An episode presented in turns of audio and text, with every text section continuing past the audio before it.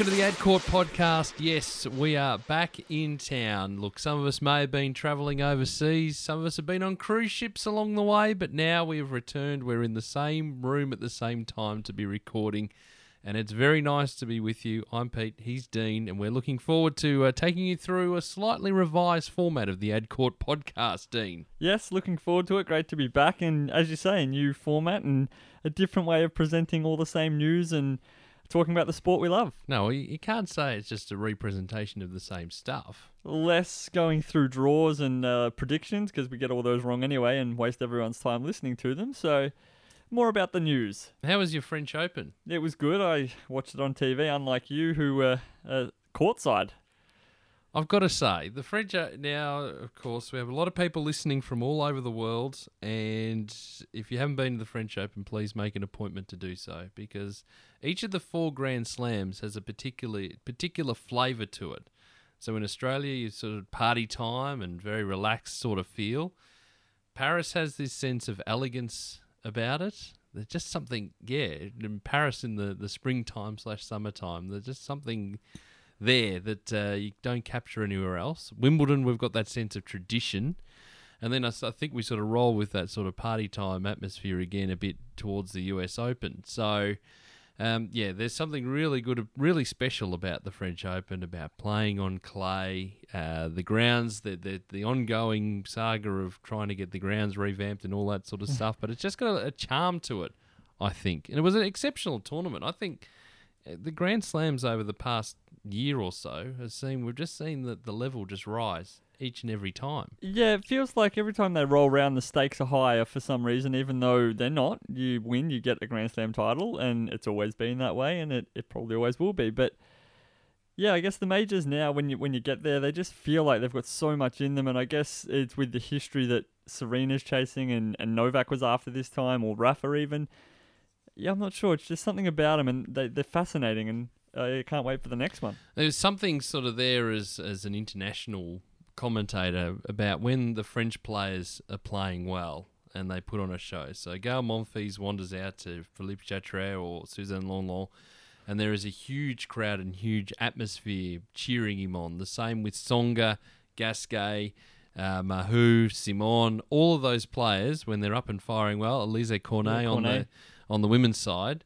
That uh, there's just this huge atmosphere of support. The French crowds are very fair uh, for for all players and very supportive of all players. But I think it was uh, when the French players were out and about, it was just extraordinary. Just Yeah. the, the atmosphere and the wave going through and the chanting and all that sort of stuff was just uh, incredible. Yeah, and I guess that goes right the way through all the majors as well. They they all just want their home people to, to play well and, and win, I guess. And it's been a while at, at most of them. I mean, Serena and America, they're obviously very lucky there. But besides all of, uh, besides that one, and, and Murray's only won it once, it's been a bit of a drought at most of them. So I guess they're all just waiting and, and really supporting the players they can to get there. The most special moment was in the final.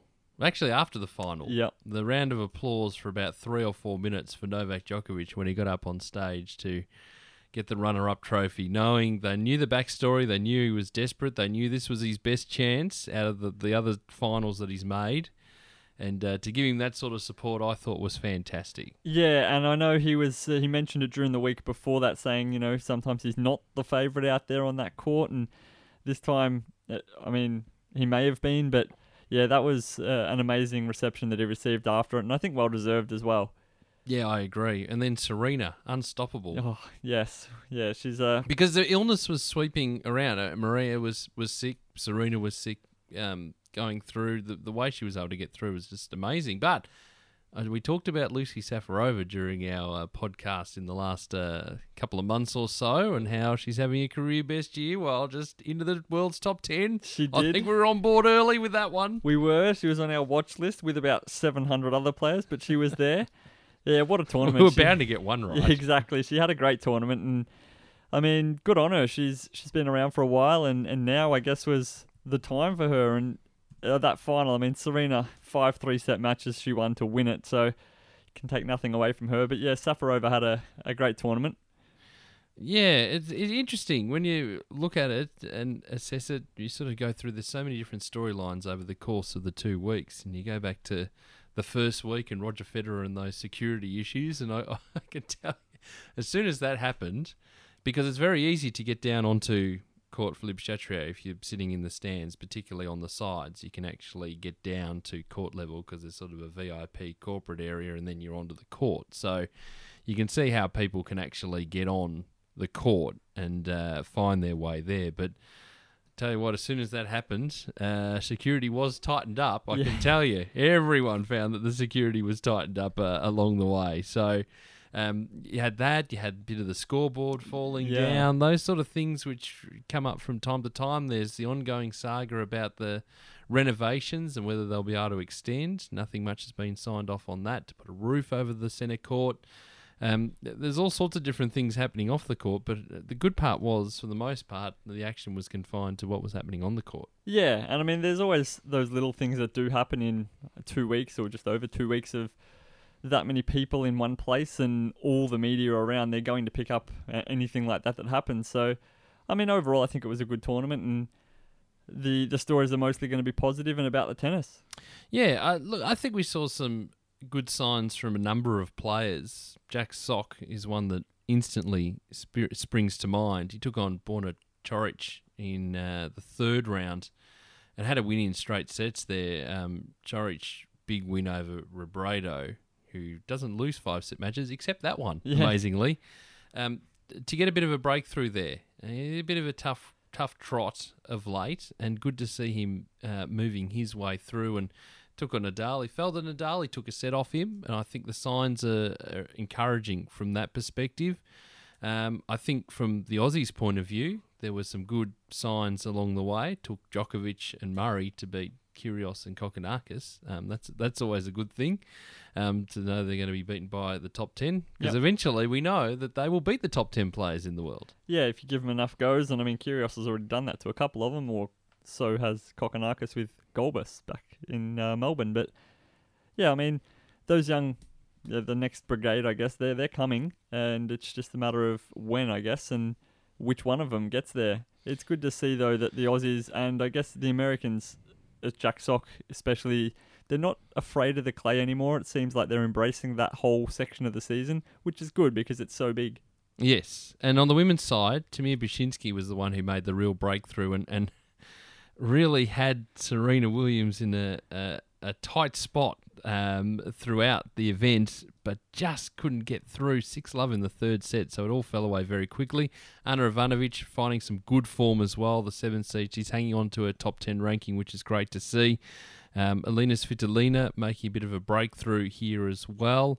Um, a good win over Alizé Cornet. It was really touch and go in the in that second set, and of course Lucie Safarova, the the big story of the tournament. Yeah, it was good. The women's it opened right up, and I mean the semi-finals especially were, were good tennis, and Safarova played really well for the two weeks, and I, I did catch a couple of her matches, and she was striking the ball really well. And Jo-Wilfried Tsonga was playing like a man who's thinking, "Well, this is probably my last chance, Yeah, or chances are running out." yeah, it certainly looked like that, and it was good to see him play uh, relaxed. I guess I'm not sure if relaxed is the right word, but he he just sort of played his game, and he's got such a good game when he does that. And I mean, he's dangerous on almost every surface, but the grass is going to be interesting if he can get his game going again. We know what he's done there before, so. Yeah, watch this space with Joe. It'd be good if he can get fully fit and, and get a good period of tennis in again. So, any other highlights for you? There are a couple for me along the way. Yeah, I think we've we've covered off most of them that I know you're not going to go to, or that you're going to go to. Sorry, so I'll let you go with them. Yeah, Casey Dellacqua, great performance from from her in the doubles, reaching the doubles final, another Grand Slam final. Just again, couldn't quite get over the line. Three setter with Yaroslava Shvedova. If they can form a, a good combination over the next couple of weeks, then Wimbledon's not out of the question. Yeah, I mean Casey's been to so many finals. It's just a matter of time. Surely she'll get one eventually. And Lucie went one-one in terms of finals too. Yeah, She did. Which uh, was a good result. I mean, uh, winning with Bethanie Mattek-Sands, um, you know, the great performance in Australia as well. So again, they performed strongly in both, and good to see that the energy expended was not too much, causing Lucie to pull out of the doubles, which we see. Uh, we, do, we don't see it all that often, but from time to time, for players doing really well in the singles, they might uh, give the doubles away. Yeah, it's rare to see someone get to the final of both uh, for that reason exactly, and and I guess the more on the men's side though, the people that are expecting to get to the deep into the second week, they don't even play the doubles, so it is good to see someone make the, the finals of both. And uh, Dodig Melo getting a win over the Bryan brothers, that was a, a, gripping final. Not many people in the stadium sticking around for it, but 7 6, uh, 6 7, 7 6, 7 5 was incredible tennis. Yeah, all yeah. the way through.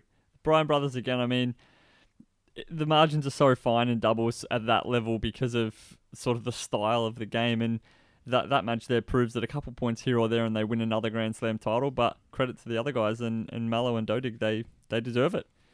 Absolutely. Now let's uh, turn our attention to the grass. What do we learn out of this week's grass court events, both on the ATP and WTA? I don't think there's a whole lot you can take out of it. The sort of transition happening and. You see a lot of players. I mean, Matty Ebden winning a challenger, and it, it just shows those grass court players and the people that have that game it just as soon as they're back on it, they play well. The only thing that caught my eye a little bit was Rafa. Yep. I know he had a bit of a struggle through the whole clay season, not just the French. Uh, onto the grass, and he actually played quite well and won the first title he's won there or on grass in, in many years. So that yeah, that caught my eye a little bit just to see that if he can get a couple of tournaments in a bit of form, he's still a threat at Wimbledon, I believe. Yep, absolutely. Um, I agree. We didn't really learn a hell of a lot. Uh, Radwanska getting to the semi-finals. Yep. Um, what we did learn was that we're going to see a lot of rain over in the UK over the next couple of weeks. Yep. Uh, because that played havoc with the, the tournament at Nottingham. Um, six love the third set to Monica Niculescu, who is one of the most awkward players to play against. Forehand slice, backhand slice, chips the ball around. Oh, it's frustrating. Um, but look, building a little bit of confidence heading into what is a good tournament for her in Wimbledon. Has reached the final before, so knows her way around, but needs a, couple more weeks of, of, play. And I think was uh, almost a last minute sort of addition to that field, desperate to get some match play in. Um, but good performance from Ana Konjuh, who's a, a, junior player making the, the transition to um, uh, senior ranks, the WTA ranks. So good performance, I think, from her in terms of making a, a, bit of a breakthrough at WTA level. Yeah, not a bad way to make the transition, win a title, and on your way. Yeah, exactly. well, that's her first title on the WTA and ranked 55 in the world. So good performance, and that ranking's only going to go up. And yep. Uh, yeah, so I think look, we got through, and I think a lot more challenger tournaments uh, as well, which is great for those players. A bit more of an opportunity now with the three week gap between uh, the French Open at Wimbledon too. Yes, to be good for players of all standards. Yeah, and I mean on an Aussie sort of watch, I know Sam Groth. He's been sort of uh, well, he's been playing really well on the grass, but yeah, he's left the Challenger circuit now, and there were a couple sort of tournaments around that he could have chosen, and I was really happy to see that he went for the, the 250 and went all right there as well. So it looks like players like Sam have, have moved on, and they're really coming along in the, the rankings as well. And as you say, plenty of players left there to, to play those challenges, so no shortage at all. But it, it's good to see so many tournaments around. Well, disappointing. Speaking of someone we're not going to see around, Juan Martin Del Potro back to square one again. Yes, this is the longest comeback of all time. Uh, disappointingly, so again out, just out. We don't know when he's coming back. No, twenty six, I think he is, and yeah, that that wrist injury's gone for surgery again. So I think that's the third time he's had that done, and yeah, it's never good. And I mean, let's hope he can get back. Well, fingers, toes, everything crossed. Laura Robson too. Not sure whether she's uh, sort of conflicting reports. Whether she'll play Wimbledon, then maybe she's not, or maybe she's a chance. Again, talking about injuries and, and wrist injuries in particular, still TBA. So yeah. she's going to play. I don't don't necessarily think that rocking up to Wimbledon having had no match play is probably the best way to go. But this looks to just be continuously pushed back and back and back. Yeah, especially not with the English press. I mean, it's not the place to, to go out and try and blow out some cobwebs. So the same again. I mean, hopefully she gets right, and even if she has to miss Wimbledon, she gets her body right and she can have a, a proper, I guess, American hard season, and then away she goes from there. All right, uh, winners and losers for the week. Yes, I've gone a little bit further back with my winner, uh, more because we haven't had a podcast for a little while. And I could not go past Stan. I don't think he needs a second name anymore. He's going to go by Stan the Man. And that performance, especially in the final, I mean, to blow Federer away like he did was a really good effort. But to get to that final and beat the red hot favourite in the way he did was just amazing to watch. And credit to him for, for sticking to his game plan and being able to execute backhands like that for so long. All right. My winner is Nicholas Mahut. Okay. Actually, good. the winner is the ATP uh, Tour because the website, new website, looks fantastic. I like the way it's set out. Really well set out, good information, everything clear, clean, very nice. What you want to see in the website. So, well on the ATP. Uh, but uh, Nicholas Mahut winning a grass court tournament last week, fantastic for him because he's doing your old style sort of serve volley. He's one of those players, isn't he? Gets back to the grass and he looks so much more comfortable. Yep, well done at the uh, the the top shelf open. He put in a great performance and you know win over my man too. I don't easily give away those sort of winners when you beat David Goffin in the final, but he won. He came through qualifying. A quick question on Mahut while you're there. Mm-hmm. Does he get into the French team for the Davis Cup on the back of a good grass court season? Hmm. Uh, probably not. There's probably a few that are in, in front, Yeah. but doubles. Yeah. Maybe doubles. Just an interesting thing to, to ponder, to watch throughout the grass court season. Well, the the squads will be announced Yeah. while it's going while the Wimbledon's happening. So Yeah. I'd be very interested to see who's uh, who's picked for who. But yeah, certainly doubles would be maybe his go yeah, certainly a, an option. And because um, Julien Benneteau's not available. Yes, He's uh, injured at the moment. Um, he's yeah, he's having surgery. So you got Tsonga, Simon, Monfils, Gasquet. Gasquet. So need f- you can only have four. Yeah. He's So who does he who does he drop? They're a very strong nation. That's my goodness. Uh, yeah. You, you have the whiteboard out. You, you wouldn't. You could not move the magnets. You could not move those four, could you? No, no, I don't. Th- I don't know if you can, but let's let's see how it plays out in the next couple of weeks and, and see what they're all doing on the grass. It'd just be an interesting thing to watch.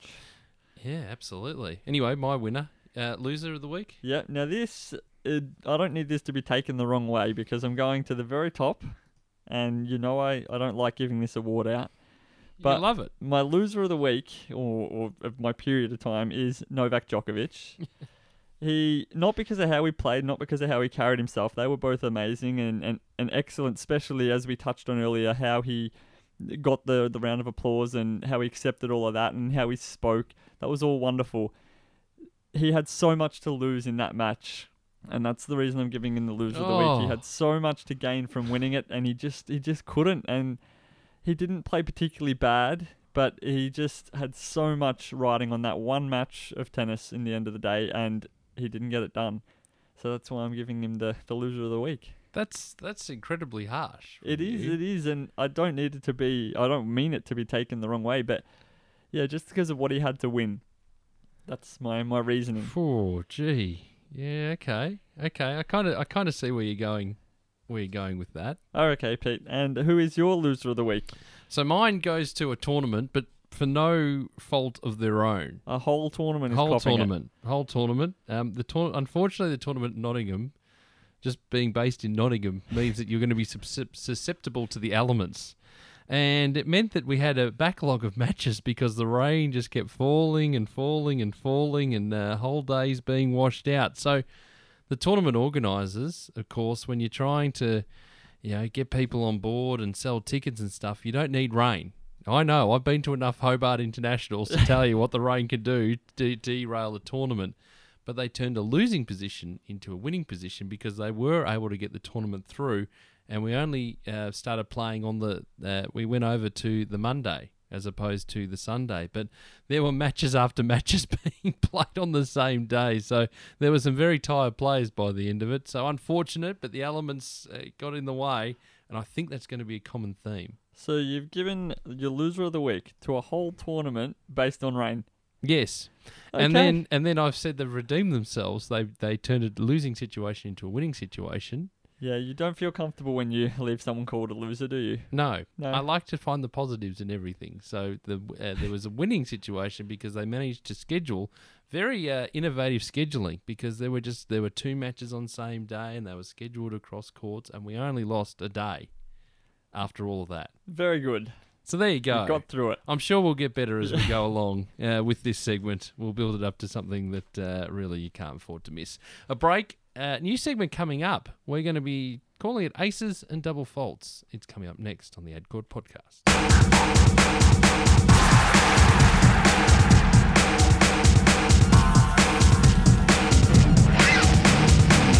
Welcome back to the AdCourt podcast. Pete and Dean with you. This next segment we're going to call Aces and Double Faults. The burning questions, well, in our minds anyway, for the week. And uh, it's either going to be an ace, we agree with what's being proposed, or a double fault, we disagree with what's being proposed. So, my question, my first question is to you. I'm ready. Delpo will never return to the tour. Ace or double fault? Uh, double fault. I think he will return to the tour, and actually, I really hope he returns to the tour, and I think that's more than I actually believe he will. Uh, the wrist is a real worry, but he's 26, so let's get this right. If it takes another year, so be it. He comes back and he's 27. He's got the talent. We know what he's done when he's been in form and winning Grand Slams. So, uh, yeah, I think he's got enough time. So I think he will return. All right. Delpo. Go. Okay. Number two, the grass court season didn't need to be changed. Uh, no, that's a definite double fault. It did need to be changed. That that's a very very silly proposition you're putting out there. You really need to uh, tidy up these questions if that's what you're going with first off. No, it did. It did because Wimbledon needs to be afforded a bit more uh, respect in terms of the lead up to the events and uh, to get the players, best players, out of the French Open off the clay. They can have a week off. They can play the second week and have the third week off, or they can have the first two weeks off and play the third week. It allows for ultimate flexibility rather than this huge rush to get from one surface to the next with the Grand Slams being so close together. It's one of the best things that's ever happened, and I think we will see. I think we'll see a better standard of tennis overall at Wimbledon this year Very strong. because of it. Very strong on that one. Serena is getting better with age. Double fault. She's won 20 Grand Slams across a long career. I don't know if she's getting better, but I think what she is doing is she's finding a way to win every time she plays a big match. Uh, and the French Open proved that when she was unwell, it's not her favourite surface. She's won less Grand Slams there than everywhere else, so less majors, sorry. And she was uh, five three set matches, and she just finds a way to win. So I'm not sure that she's actually getting better, but she's right up there with as good as they get. That's the end of that one. hmm Keep going. All right. Hewitt should have retired at the Australian Open 2015. Uh, double fault. He can retire whenever he likes. I think he's serving an important important purpose here. Well, we have the, we've had the announcement, so we know we knew it was going to be another year. Um, was received a nice award from the Queens Club. He's won that four times and deservedly so. Receive a huge ovation again, um, no matter what happens at Wimbledon this year. Um, he's not playing the full complement of tournaments, so play the Davis Cup and, and big chance against Kazakhstan to try and advance that forward. Maybe prepare for a semi final. Um, hopefully, the results go the way of the Australians. No, I think it's a good move and announced it in plenty of time, so chance to say goodbye. And, and these stars can go whenever they whenever they please. And he's transitioning into that Davis Cup captain role, so as well as travelling around and playing himself, he's helping uh, the younger Aussie players as well. So no, double fault should he should have kept going. Stan is now with the big four, ace or double fault. Ace. He is. He is dangerous to the big four at big times in big tournaments. Uh, he's proven that more than once. Uh, he won the Australian Open when he beat the number one and number two seed in that same tournament.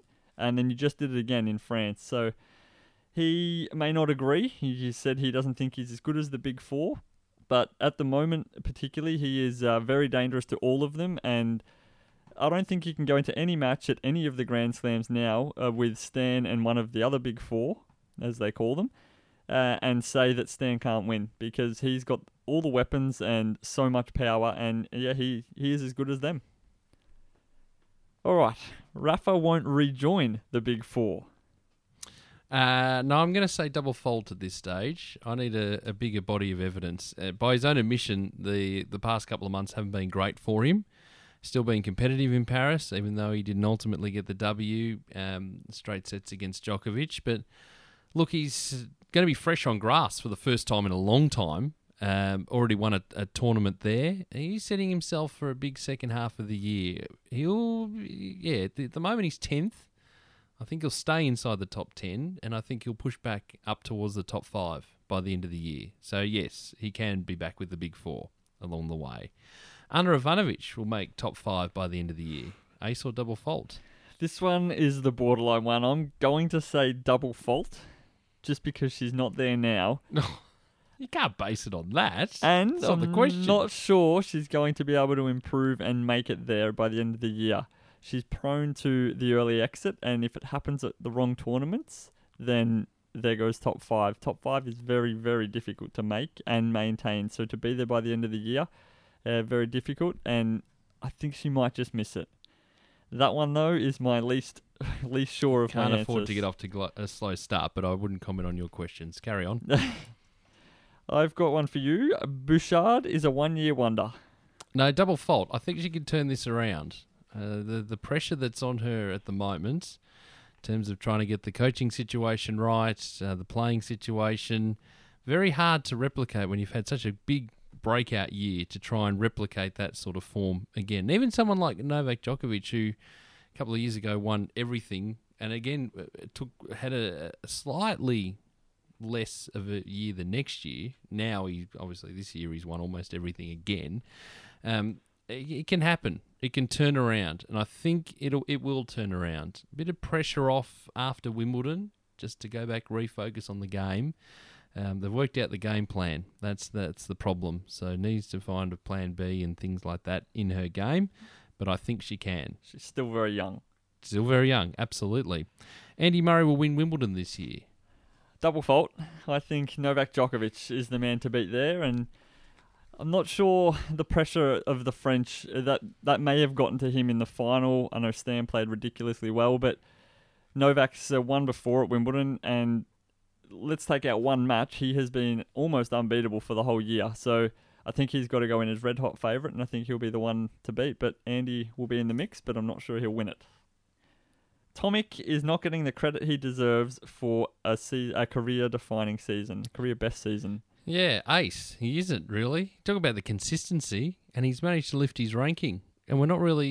He's sort of the third line. Kokkinakis and Kyrgios have sort of gone a little bit past him in terms of the publicity stakes. And I think this is actually not a bad spot for for Bernie. The, the, the focus, the intense spotlight is not going to be on him during Wimbledon because we've got Lleyton, his final Wimbledon.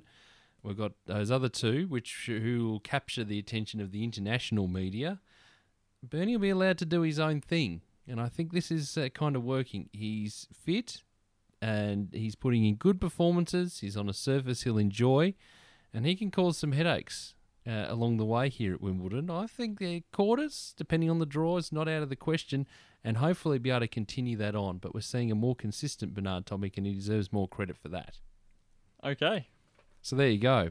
New More segment. questions coming up in our next edition of the podcast. But on the other side of the break, we'll have a look ahead to, to the events of this week. A bit of an Aussie watch as well. Plenty to come on the Ad Court podcast.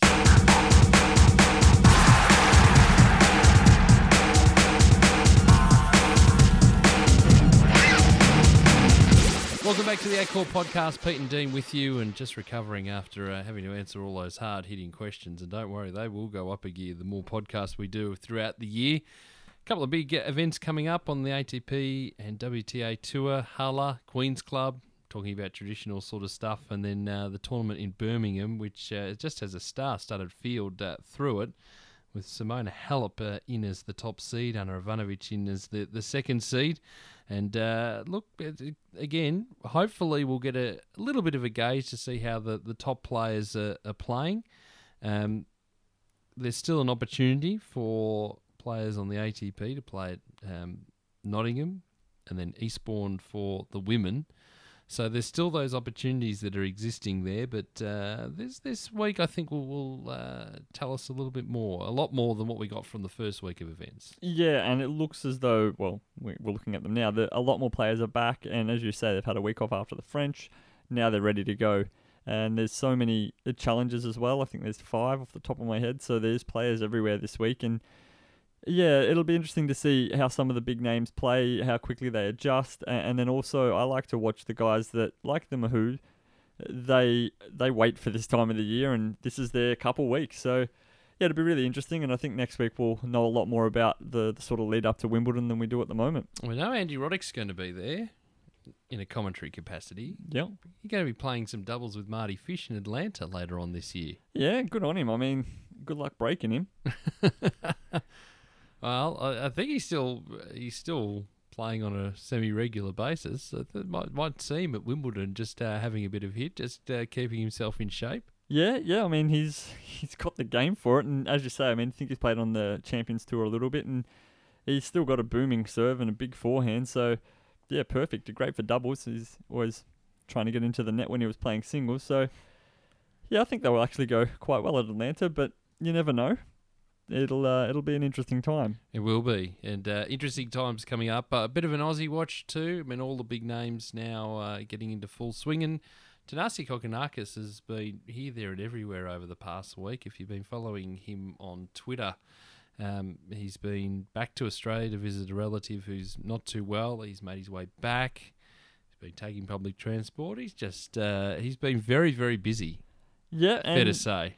He's had a big couple months. I guess this is his first real year on the tour, and I mean, Twitter just opens it all up. You see everything now, and or everything they want you to see, and it's really good access, I think. And I mean, they're ready to go. There's so many Aussies playing at the lower level as well, and Matty Ebden had a win, and as we've touched on before, Sam Groth's stepped up a little bit, and Kyrgios is back this week. So.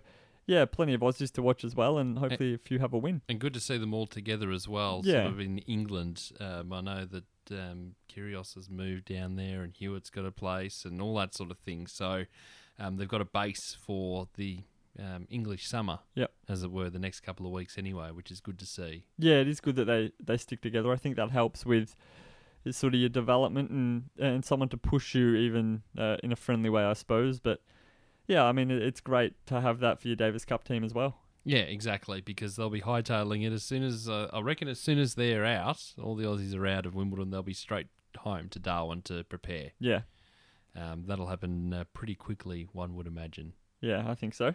So big week coming up. Wimbledon not too far away. We're uh, just building up nicely to it. Very, very much looking forward to Wimbledon. Uh, but coming up in our next edition, we'll have more aces and double faults. We'll have plenty of news from around the tour. So make sure you join us then on the Eight Core Podcast.